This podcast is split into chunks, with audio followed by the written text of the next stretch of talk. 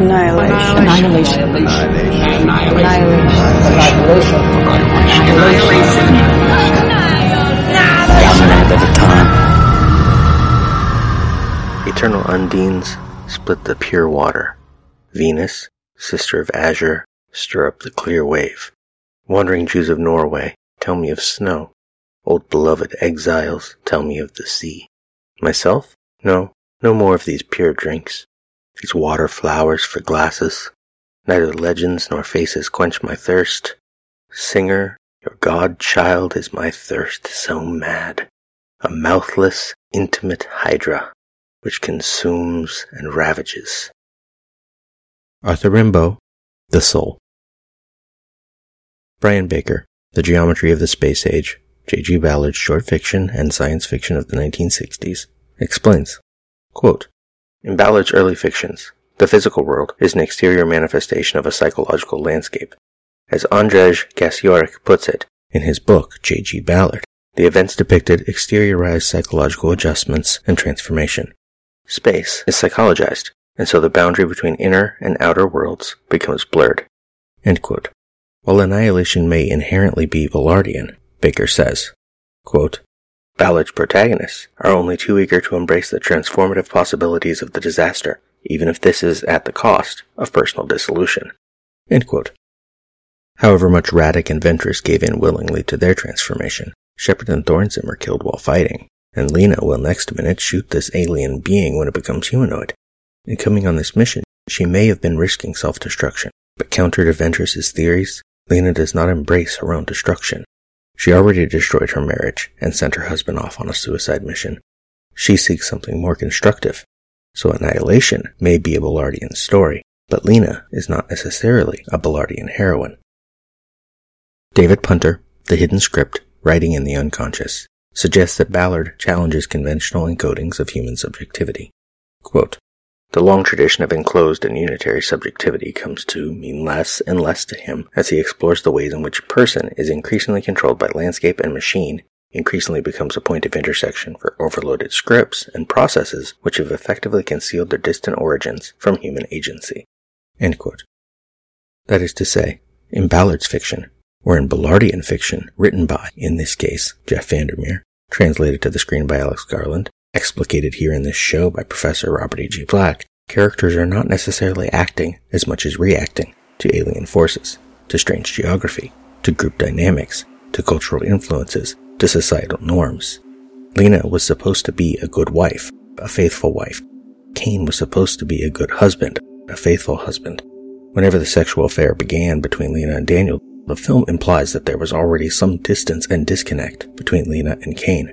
He remained active in the military. She moved to teaching biology. And like that scene on the couch in minute 83, they have their own things to read, but might still say hey from opposite sides of an ever lengthening divide forming between them. Baker continues, citing Gregory Stephenson's Out of the Night and Into the Ocean, a thematic study of the fiction of J.G. Ballard. Quote, he focuses upon subjectivity itself as crucial and constitutive framing of human experience. Perhaps, as Gregory Stephenson insists, there is a thirst for transcendence in Ballard's fiction, a move towards an absolute, authentic being, an ontological Eden. Jump ahead to the end of the film, a transformed husband and wife driven from the Shimmer's Eden. But it is subjectivity itself, and its corollary and condition, time, that first must be dissolved. End quote. Lena ended things with Daniel. Kane returned, transformed, but still Kane enough to drive Lena's need as a scientist to solve his transformation, and in so doing, to solve the marital divide. Even if it means she is transformed in the process. It is not an eager embrace, per se, but it is a willing one. Lena made it to the lighthouse because the force that consumes her the most is still an external one, in a way, her marriage to Kane.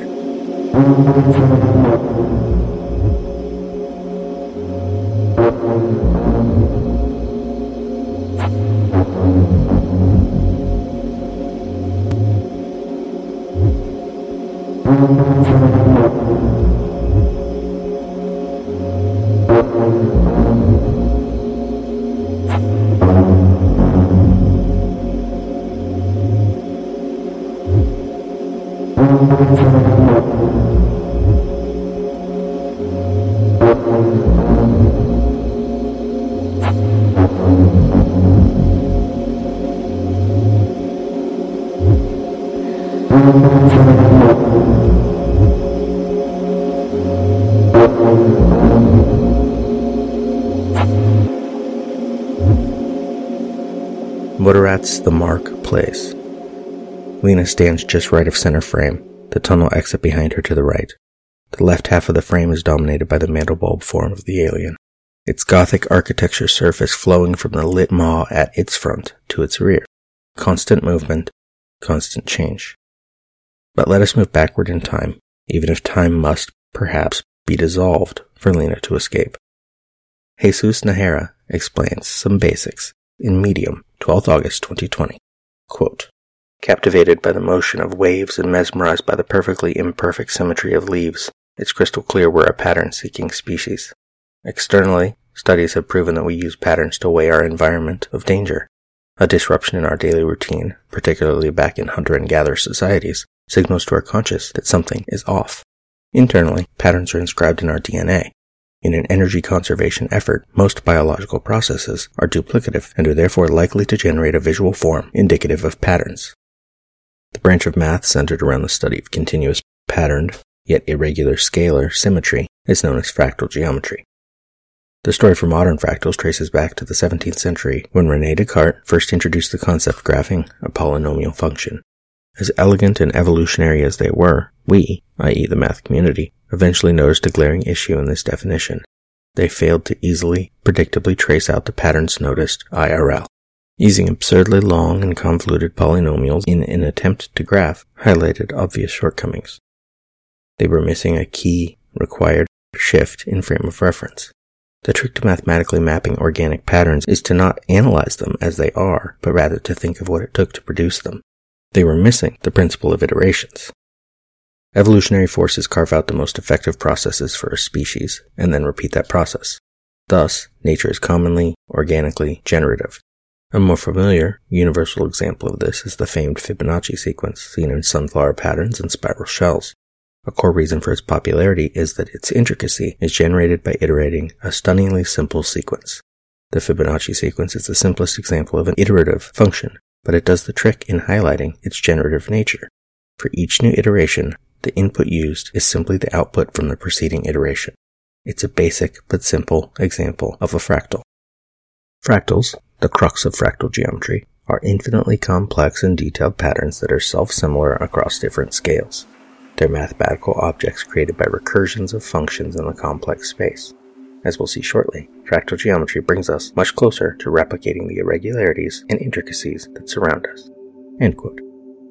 We've not even gotten to Gaston Julia, or Benoit Mandelbrot, and one can already see how the mandelbulb is a thematically appropriate structure for Lena to be inside both the shimmer edge and the interior walls of this subterranean chamber, and to be facing the being itself. Except really that one is inside the other, inside the other. It's just the fractal form acting appropriately, even if also metaphorically. Recall J.G. Ballard's own essay, Which Way to Inner Space, referenced in minute 16 of this show and shared in entirety in minute 58. He argued, for example, quote, the biggest developments of the immediate future will take place not on the moon or Mars, but on Earth, and it is inner space, not outer, that needs to be explored. The only truly alien planet is Earth. In the past, the scientific bias of SF has been towards the physical sciences, rocketry, electronics, cybernetics, and the emphasis should switch to the biological sciences. Accuracy, that last refuge of the unimaginative, doesn't matter a hoot. What we need is not science fact, but more science fiction. More precisely, I'd like to see SF becoming abstract and cool, inventing fresh situations and contexts that illustrate its theme obliquely. For example, instead of treating time like a sort of glorified scenic railway, I'd like to see it used for what it is, one of the perspectives of the personality, and the elaboration of concepts such as the time zone, deep time, and archaeopsychic time. I'd like to see more psycho-literary ideas, more metabiological and metachemical concepts, private time systems, synthetic psychologies and space-times, more of the somber half-worlds one glimpses in the paintings of schizophrenics. All in all, a complete speculative poetry and fantasy of science. I firmly believe that only science fiction is fully equipped to become the literature of tomorrow, and that it is the only medium with an adequate vocabulary of ideas and situations. By and large, the standards it sets for itself are higher than those of any other specialist literary genre, and from now on, I think, most of the hard work will fall not on the writer and editor, but on the readers. the onus is on them to accept a more oblique narrative style, understated themes, private symbols, and vocabularies. The first true SF story, and one I intend to write myself if no one else will, is about a man with amnesia lying on a beach and looking at a rusty bicycle wheel, trying to work out the absolute essence of their relationship between them. If this sounds offbeat and abstract, so much the better, for science fiction could use a big dose of the experimental. And if it sounds boring, well, at least it will be a new kind of boredom. End quote. Suzanne M. Daughton, Critical Studies in Mass Communication, 1996, explains, specifically regarding Groundhog Day, quote, Phil Connors must embark on what is traditionally a feminine rather than a masculine quest, journeying inward in order to encounter and submit to the power of the dark goddess, rather than outward in order to master and claim some object in the external world. Groundhog Day presents one man's metaphorical journey away from the stereotypically masculine pursuit of power and agency, the drive to control his life and the people and events in it. Paradoxically, his journey is only possible by staying in one physical place, which subverts the traditional masculine theme of romantic quest, where the hero must travel far away to meet his challenges, and replaces it with a feminine initiation ritual. Annihilation, then, is the reverse, or a twisting of Groundhog Day. Lena's metaphorical journey is only possible by venturing into this faraway and even immeasurable place, the Shimmer, on something like the traditionally masculine quest. Except for Lena and the other women in her party, the only reason they go on the external quest is to deal with internal struggles. Daughton continues, quote, Groundhog Day is thus a parable about the redemption through feminization of the stereotypically sexist American male. Is Annihilation a parable about the redemption through masculinization of the stereotypical American female?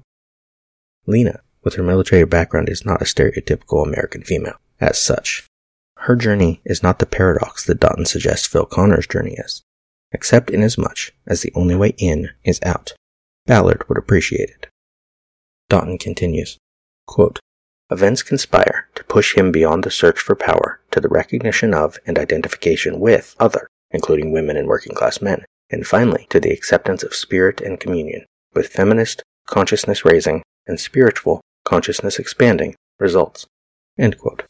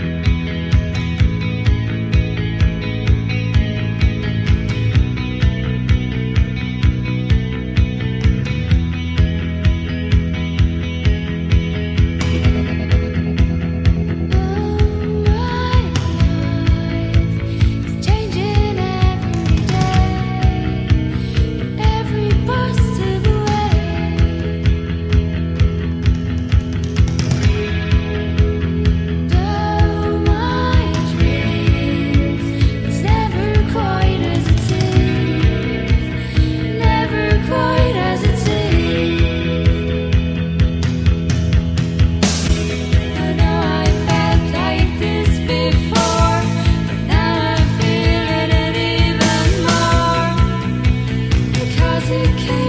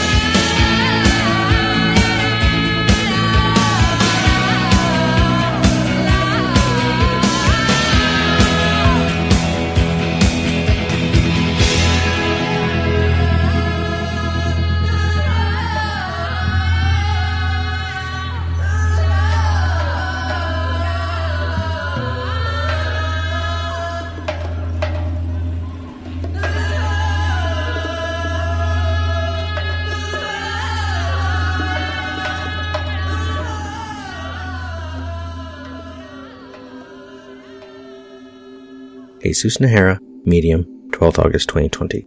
Quote, the prequel to modern fractal geometry begins in the early 1900s with a young protagonist by the name Gaston Julia. A curious collegiate student fascinated with music and mathematics, he was particularly drawn to complex numbers and functions.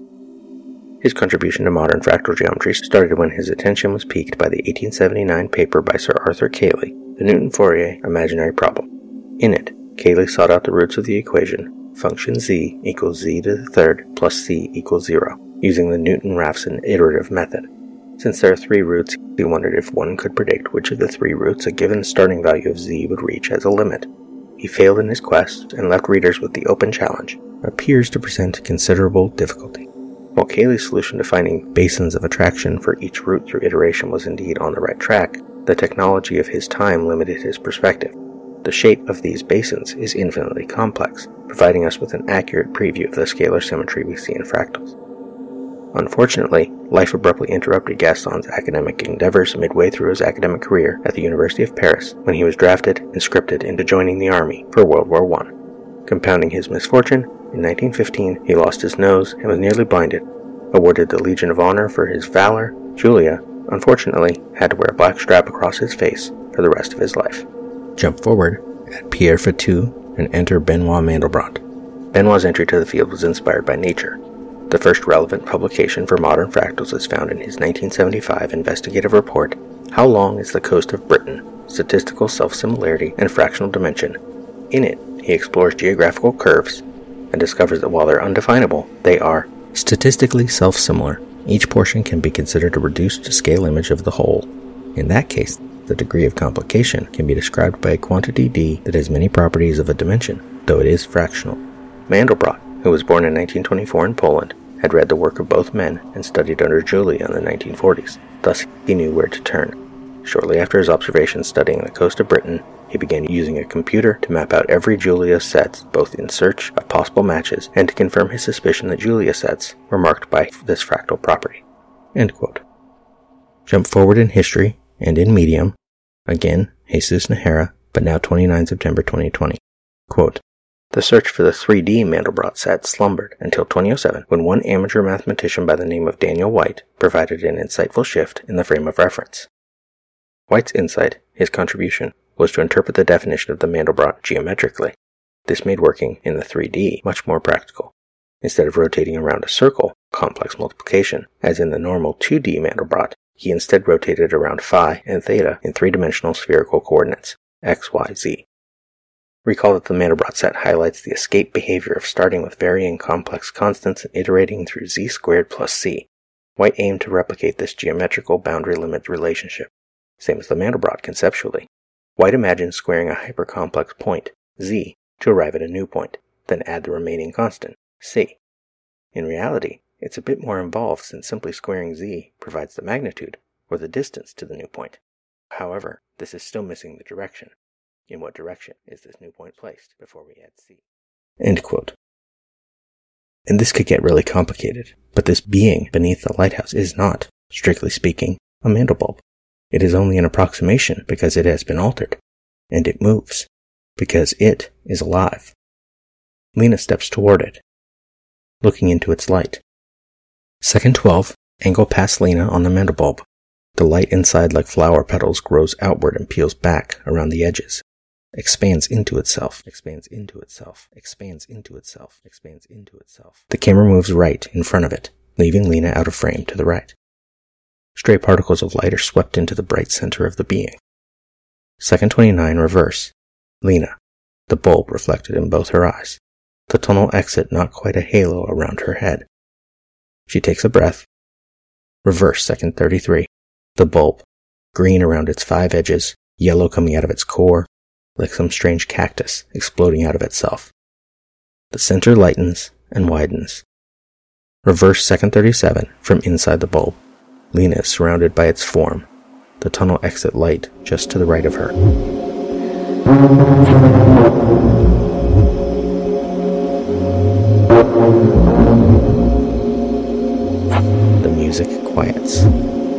Second 40, reverse. The bulb fills the screen, an exploding and imploding star in the dark universe beneath the lighthouse. Second 45, Extreme close up on Lena's eyes from slight left. The bulb reflected in them both. A drop of blood sits on the side of her nose opposite, just in from her right eye. The drop moves, expands, and drips away from her skin, one large drop and two much smaller ones. The second 53 we see on the reverse are drawn into the bright expanding center of the mandelbulb. Focus follows the drop of blood into the first blurry and then clear opening. The drop begins to do something, and time runs out for this minute.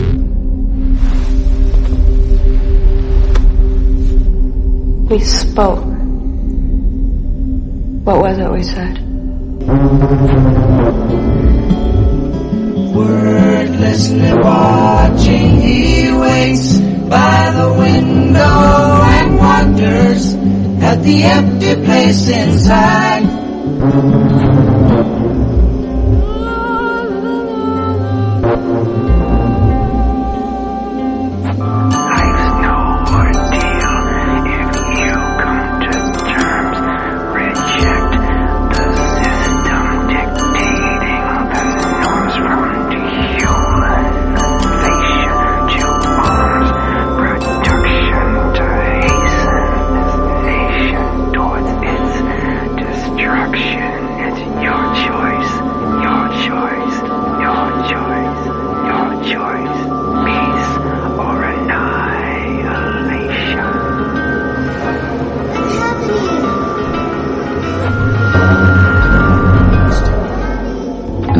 Annihilation is all we are.